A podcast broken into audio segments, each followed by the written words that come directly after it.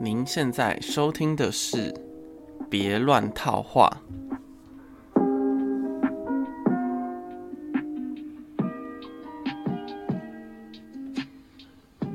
好，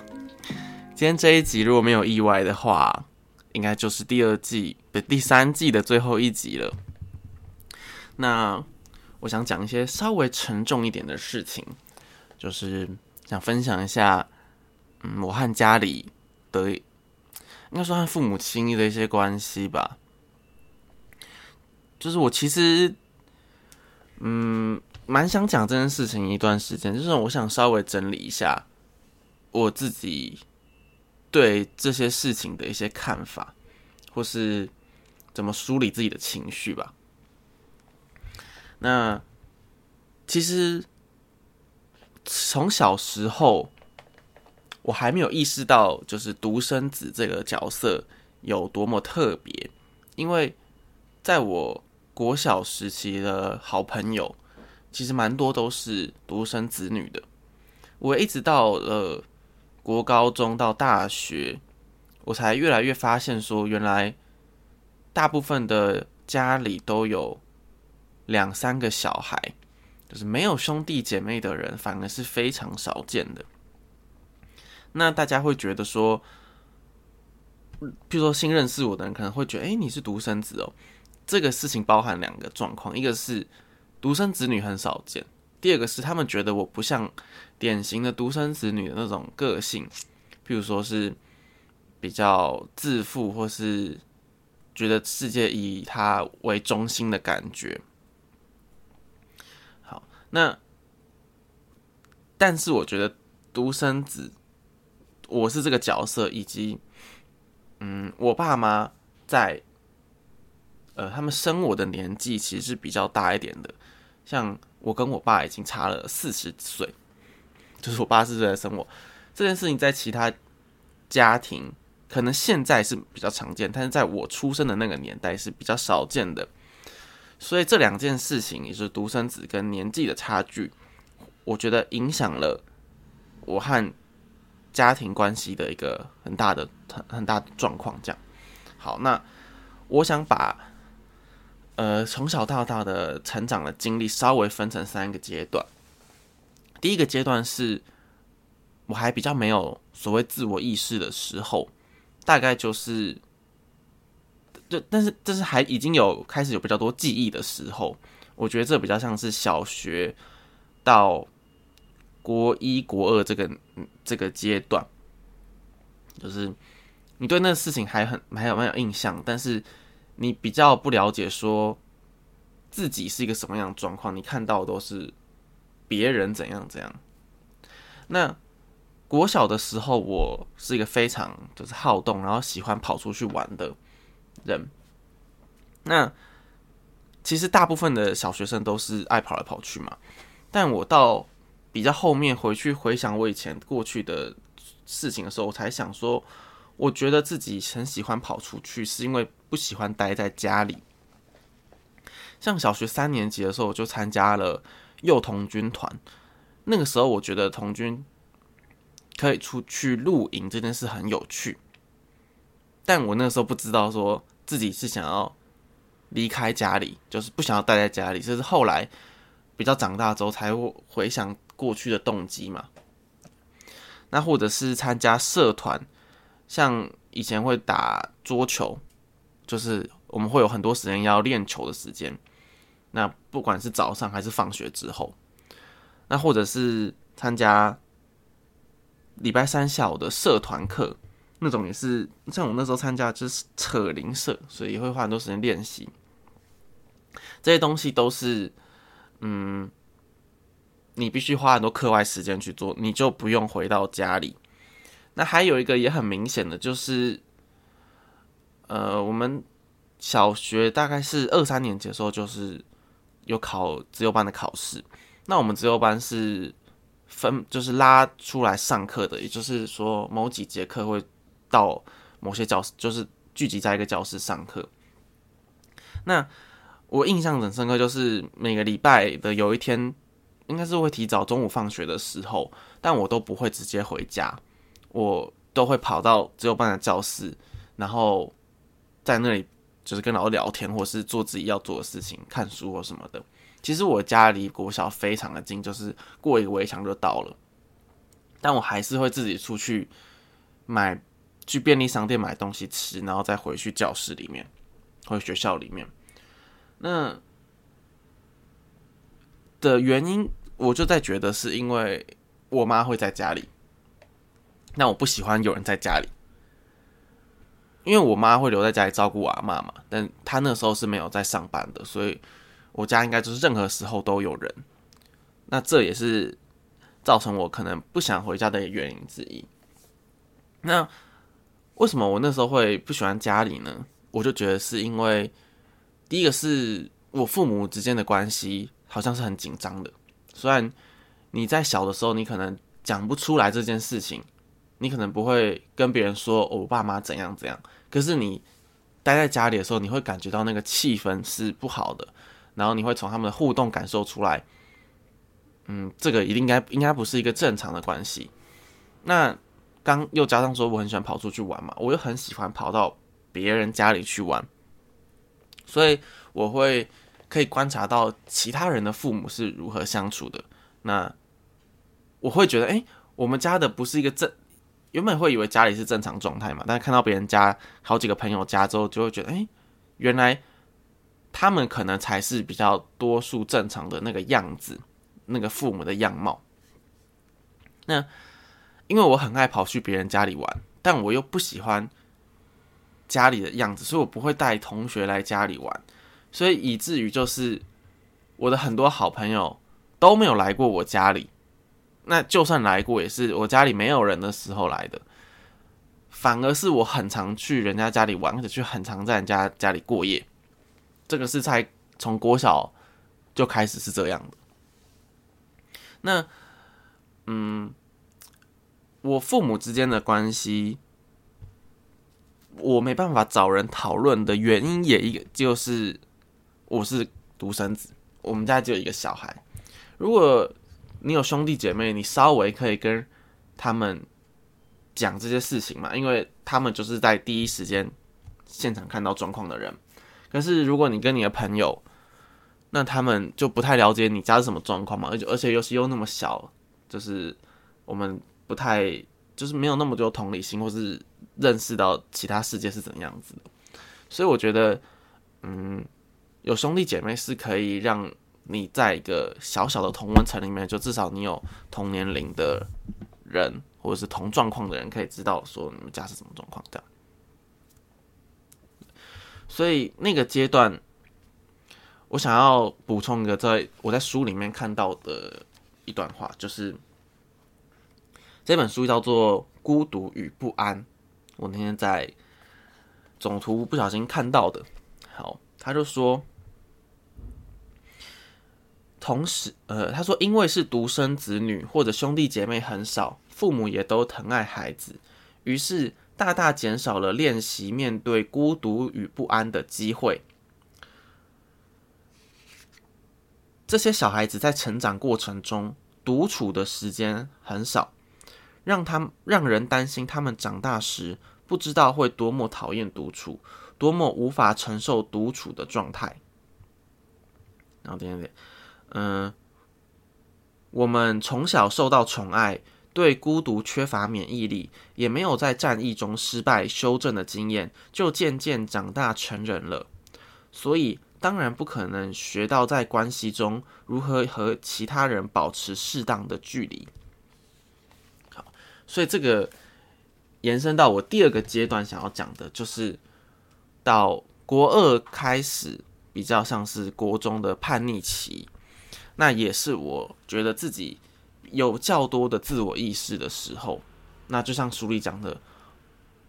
我会希望有呃比较一点独处的空间。那这还讲到我们家里的情况是，我们家虽然有三个房间，理论上应该是我阿妈一个房间，我爸妈一个房间，我一个房间，但是。我爸妈关系又没有那么好，而且我觉得我们家里也没有算说非常大，以至于我爸在我妈的房间睡觉，但是他在我的房间里做他的工作、办公等等的，或是他晚上睡觉前的地方、书房等等，所以我必须和我爸共用一个房间。那我又因为我很不很不喜欢待在家里嘛，可是在外面其实你是很难有独自的空间的，你很难自己一个人静下心来思考一些事情，因为你必须跟朋友、同学交际嘛。如果待在学校的话，那回到家里我又必须和我爸就是应对进退，那我会觉得自己在家里面表现出来的样子，跟我一个人独处或是在外面的时候是很大的不一样的，因为。我爸妈是一个比较，他们是比较保守的传统守旧派，所以，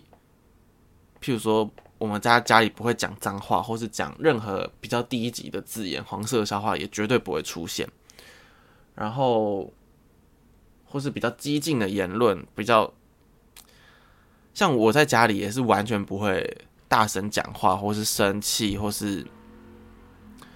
嗯太多表现出自己的情绪的，因为我爸就。不是这样的人，那我会觉得我在家不能这么做。那还有像是讲电话，我不会在我我不会在我爸妈面前讲电话，就是我觉得在他们面前表现出自己是一个很奇怪的状况。可是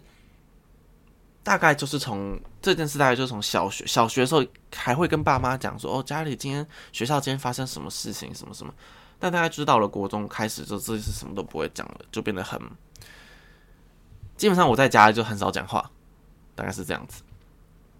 那虽然这本刚书上说哦，你会受到很多的关爱，所以你没有办法去练习感受孤独，但那个时候开始，我就会觉得自己是一个希望有独处时间的人，但在呃学校跟家里并没有满足我这样的空间。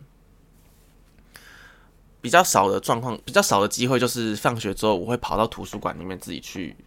念书，然后很晚才回到家里。对，那那个时候也会是一种开始对外寻求就是爱与关怀的阶段。那因为我觉得这个状况在我家里没办法得到满足嘛，所以我就会很去呃想要认识很多朋友，或是。跟朋友聊天，嗯，我觉得一般的人应该是一定还会很还是会很想要有朋友嘛，但是他们在家里会有呃比较多受到关怀的机会，所以他不会觉得朋友，嗯，就是他的一切吗，或什么的。可是我会想到说，如果是叛逆期的小孩，跟家里状况一定又没有那么好。但总之，我想讲，就是在我叛逆前之前。我和家里的关系已经没有那么好了。那到叛逆期之后，这个状况又更加严重了嘛？那这以至于当时我和嗯国中版国中就国中居然交了一个同年级的女朋同的女朋友。那时候我们就会花很多时间讲电话。那这件事情导致了嗯我爸妈把我手机没收，以至于来到了。我觉得人生当中影响我很重要的一件事情，就是我离家出走。那那个时候想法是，哦，我爸没收我的手机，那我他们就没办法找到我，那没办法找到我，我就不要回家，那他们就会很担心，我就可以达到他们不要拿我手机的这个目的。所以我那一天晚上呢，我就跑去，那个时候还是。二十四小时的敦南成品，那时候还有敦南成品这个东西，这家店，我就在那里。到了晚上，应该是两三点吧，我才又跑去同学家里，然后隔天再去学校。那我觉得这件事情影响我爸对我的管教是，他觉得可能不能那么比较严厉、高压式的去限制我什么事情。我觉得这个对他后来就应该说这件事让有个小小转捩点，就是他。之后对我的管教就有点改变。那就是讲到我爸对我的管教，他到我到长大之后才比较可以了解到说他的忧虑是什么，因为他从小生长的环境就是几乎就像是单亲家庭一样，所以他比较没有他爸爸照顾他的经验，他会觉得自己嗯小时候没有爸爸的关心，所以长大不知道会不会能够能不能够当个一个好爸爸。那我觉得这要是分两个事情来讲，第一个是嗯你想要当一个好父亲，我觉得首先你要当一个好老公。就是如果你跟伴侣的关系非常的差的话，那你很难不影响你和小孩之间的关系，因为小孩会觉得你怎么对我的妈妈是这个态度，或是这个做这个行为，那你要如何？你要你要这个小孩如何去尊重你，或是尊敬你呢？这是第一个问题。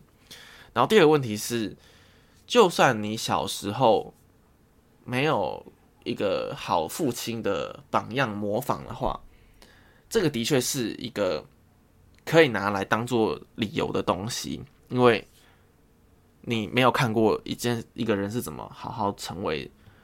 好爸爸的，但这不影响你，这不妨碍你在长大的过程当中去学习这件事情。你可以从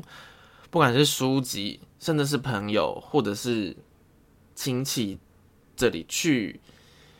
学习更多的状况，因为或者是父母，就是我怎么怎么解释？我觉得当要当一个好父母，不是只能在你小时候看着你父母怎么做你就怎么做，应该有更多的呃管道去学习的。就是你当然可以拿这个当做理由，但我觉得你应该更积极的去做点什么，而不是就拿这个东西一直当挡箭牌。所以其实他，我爸不止跟我一次讲过说，哦，因为他小时候怎样怎样，所以他觉得他很担心自己怎样怎样。但我觉得你应该可以，应该可以做的更多才对。好，总之，我觉得离家出走这件事情开始，我认为的第二阶段就是，嗯，我我希望有更多的独处的空间，然后。嗯，我又需要对外寻求更多的爱和关心等等。那这件事到了，因为因为国三的时候就比较多在准备考试了嘛。那我又是一个比较好胜心比较强的人，所以那段时间我算是蛮认真在读书，其他事就是没有在在管的。剩下的课余时间，我还是会去参加童军团，就是国中的童军团。那个时候。通常九年级是不会参加童军的活动的，因为大家都会比较读书，大家都在读书。可是我在呃刚升九年级的几个月，还是有参加活动，因为我就是不喜欢待在家里嘛。好，那这件事来到高中了，后来就到高中了。那到高中我就参加了很多的社团，因为参加社团我就可以放学不用回家。然后除了参加社团之后，也去补很多习，就补习班。所以我几乎回到家的时候就是，呃九点十点等等的。那刚刚我参加的社团是有一个社办的，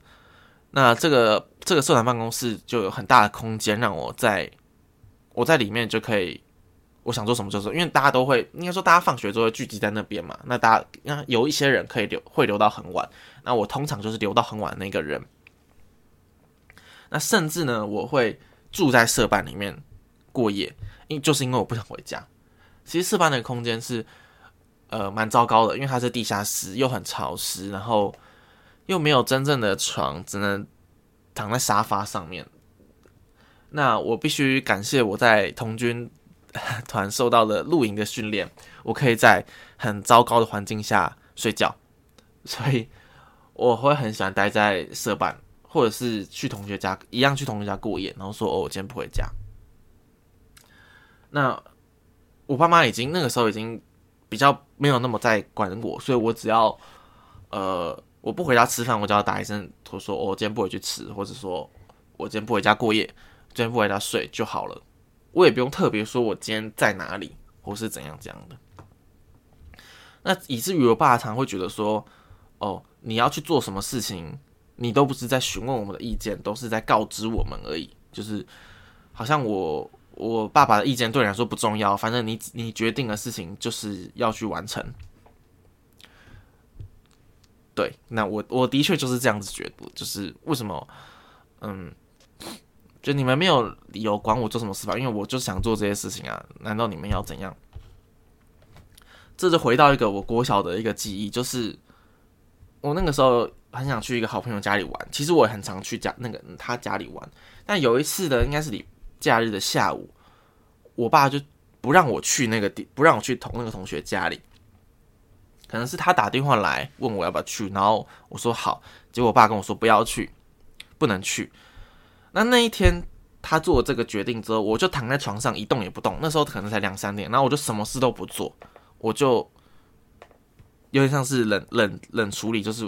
我就是要你让我去。然后于是过了一两个小时，他才答应让我去。所以我想要做的事情，我会很坚持，就是会摆烂。说你就是让我做这件事情，不然我就就这样子给你看。对，然后还有一件事情，一样是那个朋友，其实这这是一个这是一个男生朋友。然后有一次我跟他讲电话，那时候我们还会用家电打聊天的时候，我们应该是聊了很久，但我又不知道那个很久到底是多久，反正至少十几分钟。然后我爸就突然进来这个我妈的房间里哦，那时候那时候我在我妈讲的话，我进了我妈房间，把那个电话直接挂掉。然后我就觉得，哈，完完全不知道该说什么事情。然后后来回想起这件事情，我就觉得太夸张了吧？就是你的小孩跟朋友聊天，居然是被你这样挂掉电话的，而且你的小孩就是他就是一个他他是独生子，他没有什么朋友，你这样对待他的朋友，Oh my god！在在我小的时候，他们好像有讨论过说要不要再生一个小孩，就是兄弟姐妹陪伴我。但我印象中，我知道他们讨论这件事情的时候，至少也是我七六七岁，就是至少已经国小了，五六七岁了。所以，就算他们那时候真的生个小孩，也跟我差不少哈。对，所以，嗯，对，好，好，然后。第二阶段的后期来到了高二、高三，这又是另外一个小悲剧的开始。就是我说我比较想我我会嗯比较渴望外人的关心的呢。那那个时候就交了一个女朋友，也是跟我同届的。但我觉得那段关系，不管是当下还是事后看起来，都不是一个非常理想、非常健康的关系。嗯，以至于我在准备考大学的那段时间里面，其实不是过得非常的顺利的。那我不我不知道是因为我们搞就纠缠了非常久，以至于这关系变得越来越差，还是说这样不健康的关系，因为双方不够成熟，所以很难好好的分开。总之，我觉得这段关系。呃，不管是在内在外，都影响我很多，然后又时间拖得很长。那我不想要找太多理由或借口，但是总之就是那个时候，我第一次考大学的考试没有考得很好，所以我就重考了一年嘛。那到了大学之后，我觉得自己在课业上的关系。课业跟时间管理上也没有说到做的很好，因为哦，我又讲 再讲到一件事情，就是我觉得因为你没有自己的房间，所以你很难藏一些个人比较私密的东西，譬如说别人写给我的卡片，其实卡片上也就是很正常的。朋友关系，但是因为我又不会跟家里分享事情，所以我觉得这些东西我不想给他们看到。那不想给他们看到，我就不能把东西好好的摆在桌上，我一定要把它藏在某个角落，或者是用什么东西，用不重要的东西盖住它。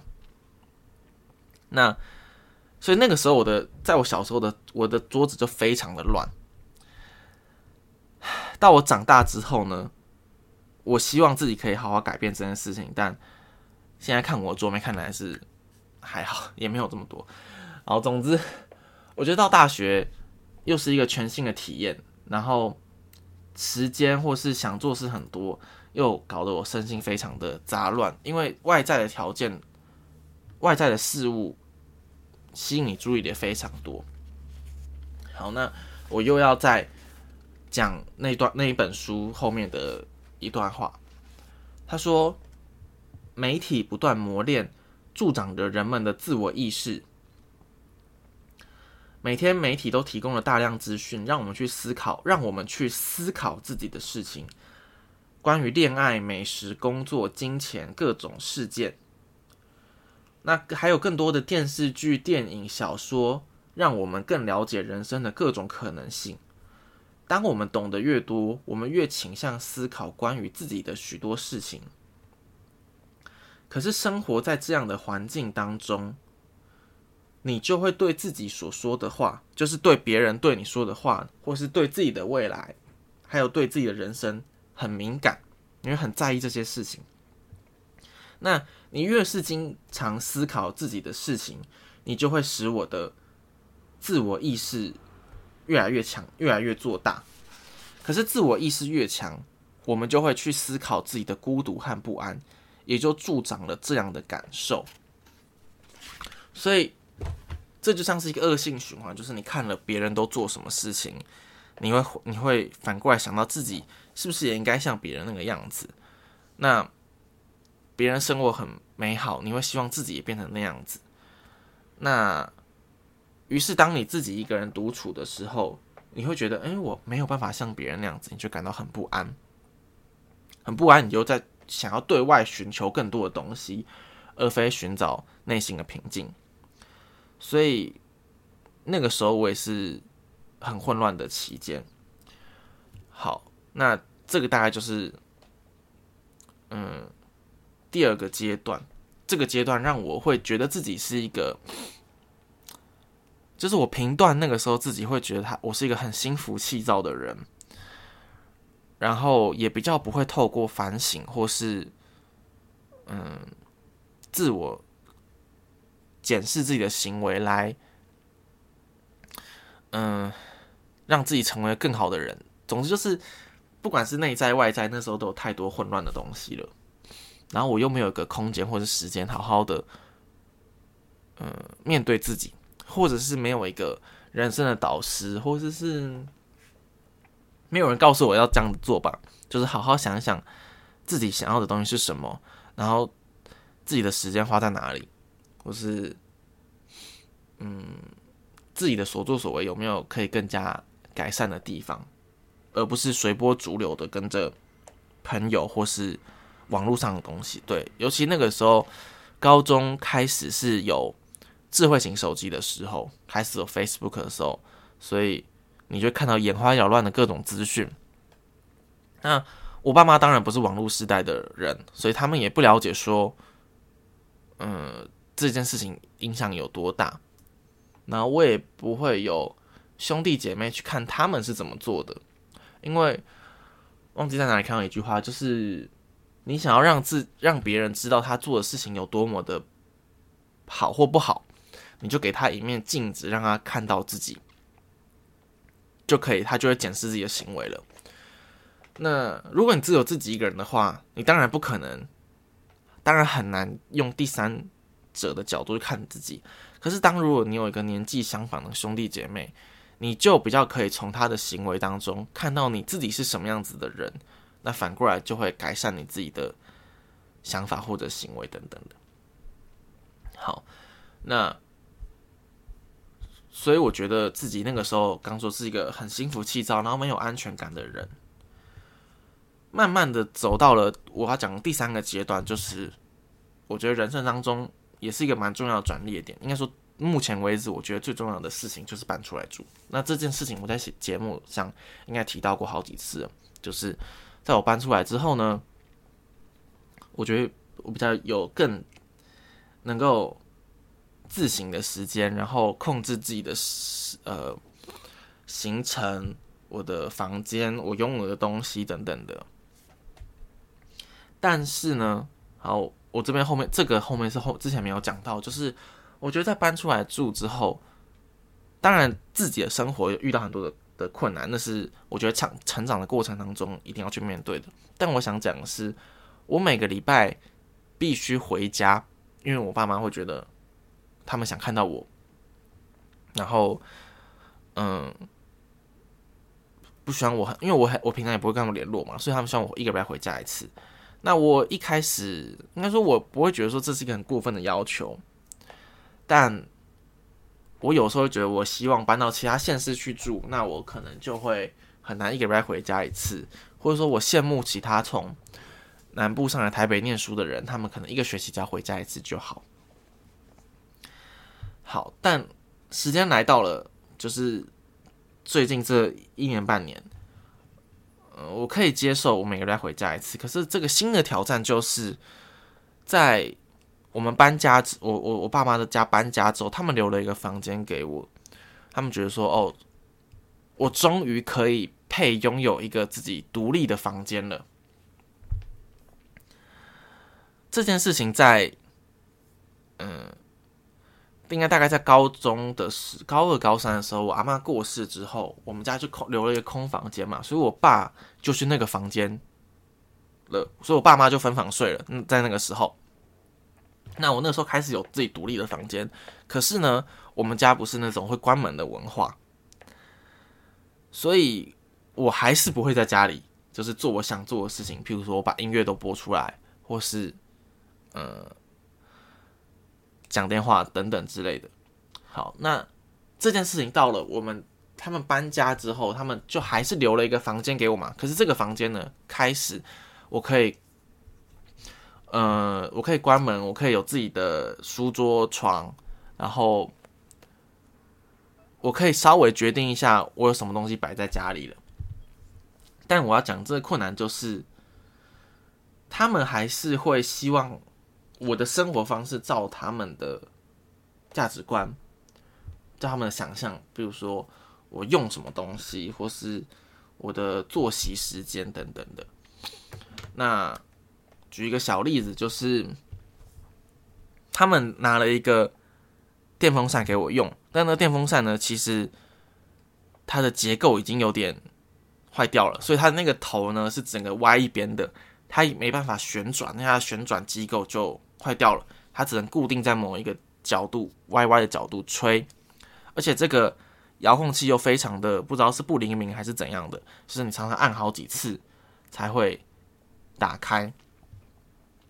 那我就会觉得有点不高兴，觉得我要骑很久的车来到这个地方，就为了过一天两天，在这里住一天两天，然后陪伴你们。但我还没办法让这个房间变得我想象的样子。就是为什么你们不能买一个新的电风扇呢？那其实电风扇当然是一个小事情，我也可以就是花自己的钱去买一台。但其实让我感到很无奈的或很无力的地方，是因为，嗯，这些小事情是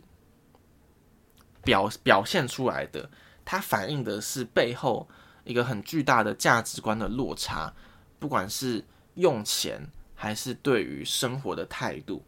因为我们比较年轻一辈的人，就是会觉得说花钱没关系，但是生活品质要 OK 嘛。然后存钱什么的那是其次的事情，至少我现在生活过得舒服嘛。我想这应该是大多数年轻人的想法，但是。如果是现在可能四五十岁的人想法，他们可能就会稍微介在中间，他们会觉得想要存钱买房子啊，但是也知道说生活非常的辛苦啊，偶尔要一些小确幸等等的。可是我爸那个年代，我爸现在已经退休了，他已经是要七十岁的那个年代了。他那个年代赚钱是相对容易的，工作也好找，人口红利的时代，然后他会觉得说。我们以前就是这样辛苦过来的，为什么你要享受？你要这么享受呢？然后他也不太会了解说，呃，把钱花在买在贵的东西上面是为了什么？他们觉得，哎，小便宜的东西就可以用啦，那为什么要花钱买那么多贵的东西呢？但其实以我爸的经济状况，他是绝对可以负担起那些稍微贵一点的东西的。那这个世代的差距就会影响到价值观的不同嘛。所以，像电风扇这种小事背后反映的是这个大价值观的差异。你完全可以想象得到，说就算我解决了电风扇的事情，未来还是有非常非常多的小事情需要沟通，需要不断的磨合，而不是解决眼前的这些事情，它就能够一劳永逸、永远改善的。那当然，我觉得本来人与人的相处沟通就是非常重要的，只是，对，就是我就像我刚刚讲了，从小到大，我已经有很多次这种，就是。我觉得和父母沟通很无力的感受。那我没有觉得说，我到长大了，我享受一个我有自由空间的独立生活之后，还要回到家里去跟他们沟通这件事情。我会觉得，你们不就好？我们为什么要分非得生活在一起？不可能。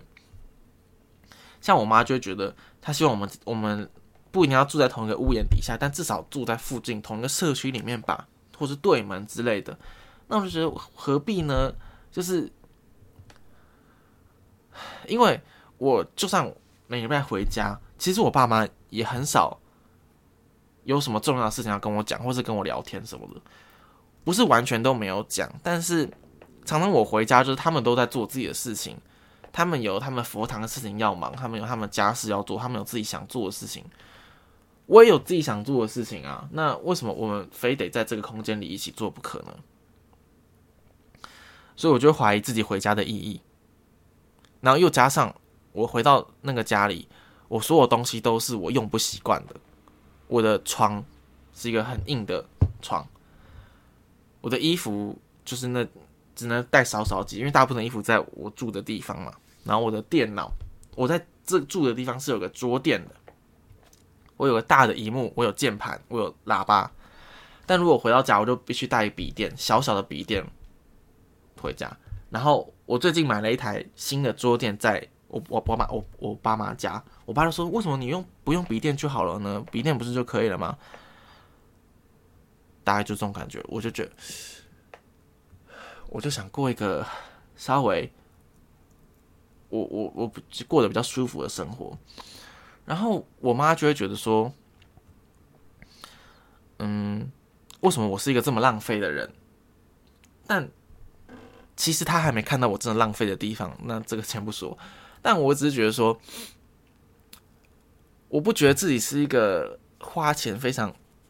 挥霍，然后买很多奢侈品的人。其实我不觉得自己是这样的人，可能有接近，但没有到。但就我爸，就我爸妈价值观，他们就觉得说，这东就是能用就好，为什么要一直换新的什么？但我们这个世代的年轻人已经很习惯，就是东西都用月租的、月费的、订阅的这个状况。我没想到这一集可以讲这么久。好了，大概就是这样。如果我想到一些东西之后再补充。那收个尾，就是，嗯，作为第三季的最后一集，嗯，我觉得在这至少快三十集的三十几集的节目当中，我觉得自己。稍微梳理了一些生活当中的一些事情，那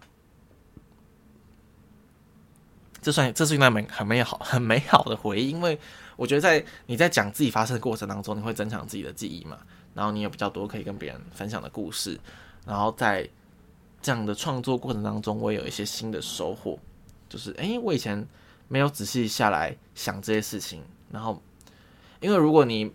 没有要把这些事情讲出来的话，你就会放任它在。记忆里宫殿里面到处东拼西凑的，可是当你要把它讲出来之前，你必须把它集合在一起，于是你就对自己的生活有新的感触，大概是这样。那第四季的节目呢？我希望有比较固定的流程和单元，我会思考一下该怎么做比较好。然后也刚好是因为最近去当童军老师比较忙，所以我可能要花一点时间整理一下东西。我希望在十月之前，希望十月的时候我会有第四季的节目，然后希望会有固定的两三个单元。然后每周就是一个比较稳定的节奏，还是希望可以回到每周一更啊。但是我尽力，那就先这样啦。大家拜拜！哎，音乐没有播出来，好，没关系，大家拜拜。